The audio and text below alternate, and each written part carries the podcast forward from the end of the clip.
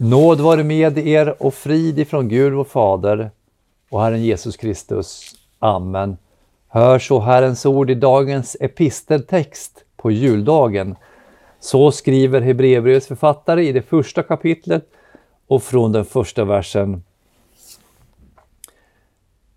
Sedan Gud i forna tider många gånger och på många sätt hade talat till fäderna genom profeterna har han nu i den sista tiden talat till oss genom sin son.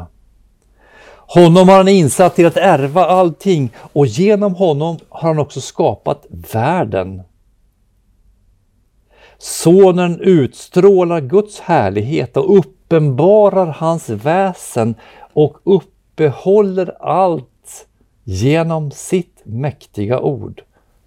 Och sedan han utfört en rening från synderna sitter han nu på majestätets högra sida i höjden. Amen. Herre, helga oss i sanningen. Ditt ord är sanning.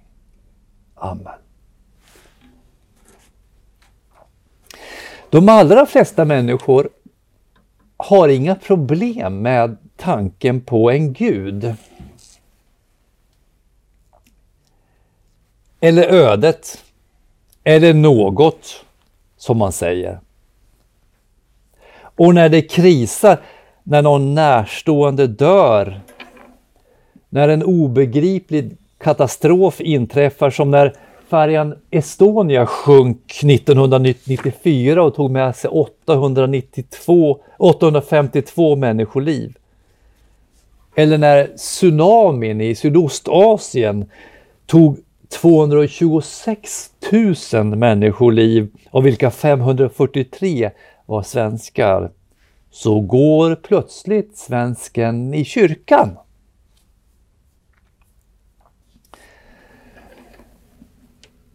Då var det någon sa på ett störtande flygplan finns inga ateister.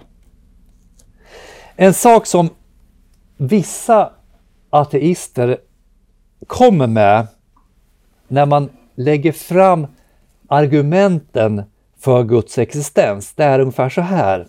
Ja, men om jag nu skulle medge att det finns en första orsak till att allt existerar, en designer bakom naturens skönhet. Hur ska man veta vem han är? Och hur denna Gud är. Och det är en högst berättigad fråga. Om Gud är helt okänd, om han bara är en orsak och vi inte vet vem han är och hur han är, så blir ju detta med att tro på Gud Ungefär som att tro att solen finns, att vattnet finns, att luft finns. Om vi inte vet vem, vem Gud är, så påverkar det ju knappt vår vardag. Men om vi kan veta vem Gud är, Ja, om vi kan lära känna honom, om han kan tala till oss och vi till honom, så förändrar det ju allt. Eller hur? Det håller till och med den kände ateisten och en av ledarna för humanisterna i Sverige, Patrik Lindenfors, med, hon, med dem. En person som jag för övrigt har diskuterat med på på nätet. Patrik Lindefors, han skriver i en av sina böcker så här. Om Gud finns och har lämnat sitt budskap i en bok så borde vi verkligen lyssna, läsa boken och göra som det står. Vem är Gud? hur är Gud? Att en Gud som vi tror på är mäktig och vis, det behöver vi inte läsa om i en bok för att begripa. Han har skapat hela universum med alla planeter och stjärnor och galaxer och han har konstruerat ett ekosystem med djur och växter. Så han är både vis och mäktig. Han har dessutom frambringat det som inte finns, eh, förlåt, det som finns ur något som inte finns. Och har han gjort det, då är han ju också tidlös och evig, utanför och bortom tiden.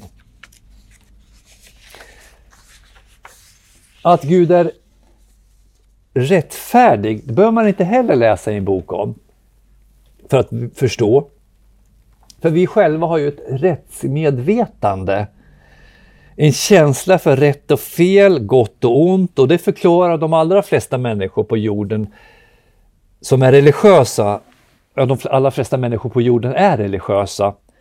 Det förklarar de med att det bottnar i gudomlig rätt.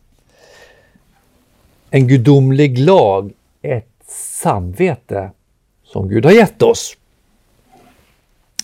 Även den sekulariserade svensken tror på någonting objektivt rätt eller fel. Även fast, även om man skulle förneka det, men det är lätt att testa om de tror på något objektivt rätt eller fel. För om du trampar honom på foten så säger han inte det där känns fel för mig, men det kanske inte var fel för dig. Så säger han inte. Utan han säger det där var fel, be om ursäkt. Varför var det fel? Ja, det kan man ju inte svara på oftast. Orsaken, grundorsaken till att det var fel. Förutom att det gjorde ont. Men om det finns en morallag någonting utanför och oberoende av människan, så måste det finnas en laggivare och han måste vara rättfärdig. Men det är ingen tröst för den människa som oroar sig för döden, som oroar sig för sin skuld, som undrar vem Gud är och hur Gud är detta att veta att Gud är allsmäktig, vis och rättfärdig. Om, för om Gud är rättfärdig så dömer han oss. Eftersom vi alla gör fel på ett eller annat sätt. Om Gud är allsmäktig så kan han verkställa sin dom över oss. Så det är alltså ingen tröst. Vem, vem är Gud? Är han intresserad av oss? Älskar han oss? Kan han förlåta oss? Vill han vara med oss? Har vi anledning att älska honom? Det är frågor som den där boken som Patrik Lindenfors talar om besvarar. Dagens text säger Sedan Gud i forna tider många gånger och på många sätt hade talat till fäderna genom profeterna har han nu i den sista tiden talat till oss genom sin son.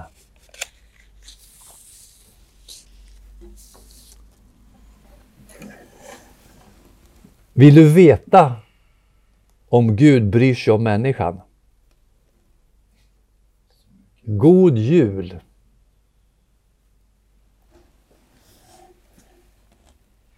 Se på barnet Jesus. Bäddad i krubban. God jul! Gud bryr sig så mycket om människan att han som är oändlig, evig, allsmäktig och allvetande blir människa. Antar människonatur, stiger ner i mänsklig begränsning som en av oss. Galaterbrevet 4 och 4. När tiden var fullbordad sände Gud sin son, född av kvinna och ställd under lagen. För att han skulle friköpa dem som stod under lagen så att vi skulle få söners rätt. Filipperbrevet kapitel 2, vers 6. Fastän han var till i Guds gestalt räknade han inte tillvaron som Gud såsom ett segerbyte utan utgav sig själv genom att anta en tjänares gestalt och han blev människa. Han som till det yttre var som en människa. Om någon tror att Gud inte bryr sig om oss, att Gud inte är intresserad av oss, att Gud inte älskar oss, se på korset. Jesus behövde inte dö. Han hade inte gjort något fel. Men han tillät sig dödas. När hans lärjungar ville hjälpa honom mot tempelvakten som grep honom så sa han Menar du att jag inte kan be min fader att han sänder till min hjälp mer än tolv legioner änglar? Han lät sig dödas på korset. Därför att det var inte sitt eget straff han bar, utan ditt och mitt. Han lät straffet för dina och mina synder falla på sig själv. Han bar vår skuld. Romarbrevet 4.25. Han utlämnades för våra synders skull och uppväcktes för vår, för vår rättfärdiggörelses skull. Älskar Gud oss? Svar. Vi kan säga det tillsammans. Jag tror alla vi kan den bibelversen. Så älskade Gud världen att han utgav sin enfödde son för att den som tror på honom inte skall gå förlorad utan ha evigt liv. Inte sände Gud sin son till världen för att döma världen utan för att världen skulle bli frälst genom honom. Och första Johannes 4 och 9. Kanske vi också kan några av oss. Så uppenbarades Guds kärlek till oss. Han sände sin enfödde son till världen för att vi skulle gena, leva genom honom. Kärleken består inte i att vi har älskat Gud, utan i att han har älskat oss och sänt sin son till försoning för våra synder. Så, vem är Gud? Gud är rättfärdig. Gud är allsmäktig. Men Gud är kärlek. Gud är också nådig. Gud förlåter. Hur vet vi det? Se på Jesus. Se på hans människoblivande. Se på hans kors. Den Gud som vi alla vet finns har inte lämnat oss i okunskap. Han har förmedlat sig. Han har lämnat ett budskap som är värt att lyssna på och ta till sig av. Hur då? Dagens text. sedan Gud i forna tider många gånger och på många sätt hade talat till fäderna genom profeterna har han nu i den sista tiden talat till oss genom sin son. Gud talar om vem han är genom sin son Jesus Kristus. Johannes 1 och 17. Lagen gavs genom Mose, nåden och sanningen kom genom Jesus Kristus. Ingen har någonsin sett Gud. Den enfödde som själv är Gud och är hos Fadern har gjort honom känd. Jesus är Guds tal till mäns mänskligheten. Han är Guds ord till oss. I bilden av honom blir alla frågetecken utropstecken. I honom förstår vi vem Gud är och hur Gud är. Det blev verkligen en bok när Moses, när Gud talade till Moses och profeterna, evangelisterna och apostlarna. Han har talat till fäderna genom profeterna som dagens text lär oss.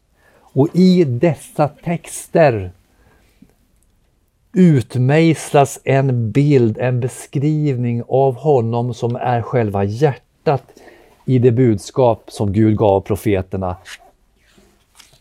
Bilden av Jesus och hans försoning.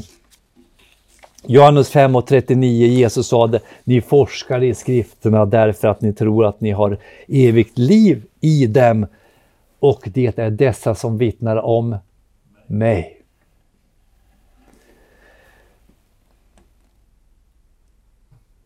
Jag skulle tro på Gud om han visade sig för mig, var det en kvinna som sa.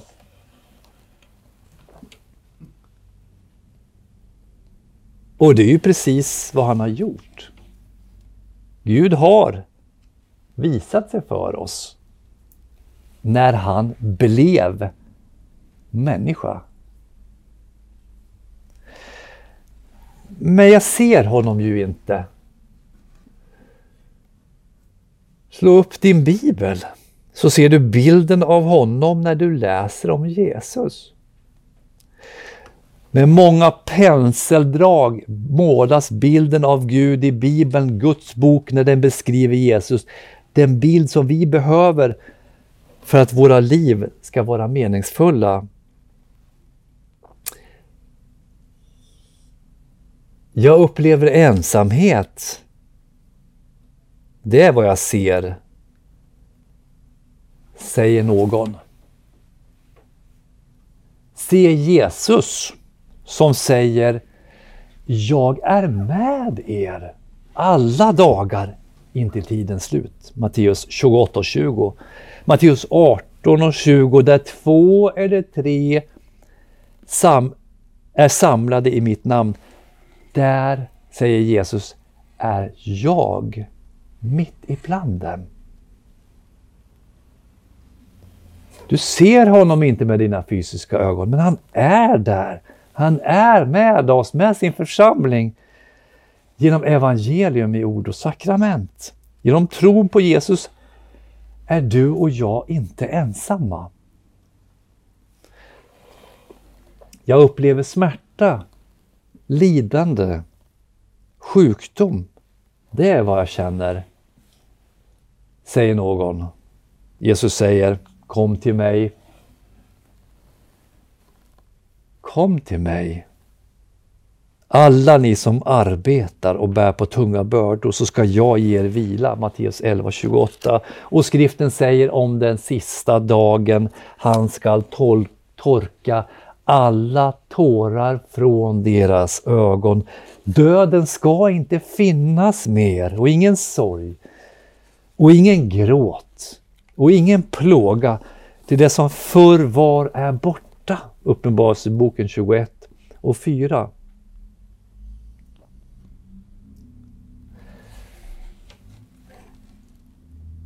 Jag upplever krig och hat och svält. Det är vad jag ser när jag läser tidningen, säger någon. Och Gud svarar Dagens GT-text.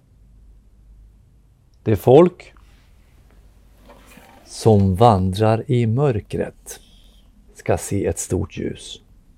Över den som bor i dödsskuggans land ska ljuset stråla fram. Det folk som du inte har givit glädje låter du bli talrik. De ska glädjas inför dig så som man gläds under skördetiden, så som man fröjdar sig när man delar byte. Ty deras bördors ok, deras skuldrors gissel och deras plågares stav bryter du sönder liksom Midjans tid. Ja, varje stövel buren under stridslarm och varje mantel vältrad i blod ska brännas upp och förtäras i eld. Ty ett barn blir oss fött. En son blir oss given. På hans axlar vilar herradömet och hans namn är under, rådgivare, mäktig Gud, evig fader, fridsförste. Och så, Gud, så vrider Gud genom sitt ord, genom Guds bok, genom Bibeln, våra ögon till Jesus. Som är den sanna beskrivningen av Gud. Och ändå ägnar sig folk åt filosofiska funderingar kring Gud. Gud som någonting oåtkomligt, som någonting abstrakt, som någonting ogreppbart. Man talar om Fadern som väsendet. Minns ni Filippus? Johannes 14.8. Filippus sa Låt oss se Fadern, så räcker det för oss. Jesus svarade så länge har jag varit hos er och du har inte lärt känna mig, Filippus. Den som har sett mig har sett Fadern. Hur kan du säga låt oss se Fadern? Tror du inte att jag är i Fadern och Fadern är i mig? De ord som jag talar till er talar jag inte av mig själv. Fadern förblir i mig och gärningarna är hans verk. Och det är också vad dagens text lär oss. Gud har nu i den sista tiden talat till oss genom sin son.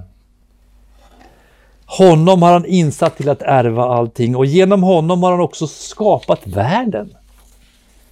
Sonen utstrålar Guds härlighet och uppenbarar hans väsen och uppehåller allt genom sitt mäktiga ord och sedan han utfört en rening från synderna sitter han nu på majestätets högra sida i höjden. Genom Jesus Kristus, Guds son, har Gud skapat världen. Hela världen. Kolosserbrevet 1 och vers 16. I honom skapades allt i himlen och på jorden. Det synliga och det osynliga. Tronförstar och herradömen, makter och väldigheter. Allt är skapat genom honom och till honom. I det mörker som världen är präglat av vill, så vill du kanske se Guds härlighet, Guds ljus, Guds storhet, Guds underbara egenskaper, Guds helighet. Du vill inte bara se det där mörka, svarta. Hur ska jag se Guds härlighet? Se på Jesus. Dagens text. Vad står det? Sonen utstrålar Guds härlighet och uppenbarar hans väsen. Vad är väsen? Det, här, det är vem du, ditt väsen. Det är vem du egentligen är. Sonen uppenbarar hans, Guds väsen. Öppna Bibeln och se bilden av honom. När han vägleder den samaritiska kvinnan till insikt om det levande vattnet som Messias ger och när han botar leprasjuka, när han öppnar blindas ögon, öppnar dövas öron, när han ger lama rörlighet och uppväcker döda. När han välsignar barnen och ger de föraktade publikanerna Matteus och Sackeus upprättelse och förlåtelse. När han tillrättavisar fariseerna, när han välter omkull penningväxlarnas bord, när han mättar hungriga med bröd från himlen, när han går på vattnet och stillar stormen. När han för vår skull av kärlek till mänskligheten låter sig hånas, piskas och hängas på träkors. När han ber för sina bödlar, när han vägleder den botfärdige rövaren till frälsningsvisshet, när han till sist dör. Se bilden av honom som tas ner från korset, läggs i en grav för att vila på den sjunde dagen på lördagen, sabbaten, liksom Gud vilade på den sjunde dagen i skapelseveckan. För att på den första dagen i veckan gå ut ur graven som en segrare över död och helvete. Han har gjort slut på döden.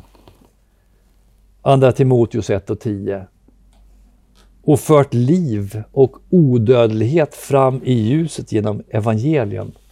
Och se honom efter 40 dagar stiga upp till himmelen, till Guds majestäts tron. Sedan han utfört en rening från synderna sitter han nu på majestätets högra sida höjden. Se honom i hans förnedring, i hans födelse, hans liv, hans lidande och död, men också i sin uppståndelse, i sin himmelsfärd och i sin himmelska härlighet. Varifrån vi väntar honom en gång komma tillbaka. Har du och jag sett honom avtecknad, avmålad, avbildad, Sonen som utstrålar Guds härlighet och uppenbar hans väsen. Då, då vet vi vem Gud är och hur denna Gud är. Han har älskat oss. Varför skulle inte vi älska honom tillbaka? Han har visat sin kärlek till oss i handling. Varför skulle vi inte med våra liv av tacksamhet visa kärlek till Gud i handling genom att tjäna och lyda honom? Nu vet vi vem Gud är och då kommer det att påverka vår vardag. Andra Korintierbrevet 4 och 6. Gud som sade ljus ska lysa fram ur mörkret. Han har låtit ljus lysa upp våra hjärtan för att kunskapen om Guds härlighet som strålar fram i Kristi ansikte skall sprida sitt sken. Amen. Låt oss bedja. Så tackar vi dig himmelske Fader för julens underbara budskap. Att Sonen är född, att Gud blivit människa i Kristus, vår frälsare. Tack för att du återigen har påmint oss om detta. Bevara bilden av Gud så som Jesusbarnet, så som den korsfäste och så som den uppståndne i våra hjärtan så att vi förstår och vet hur Gud är sinnad mot oss, vem han är genom din son Jesus Kristus, vår Herre. Amen.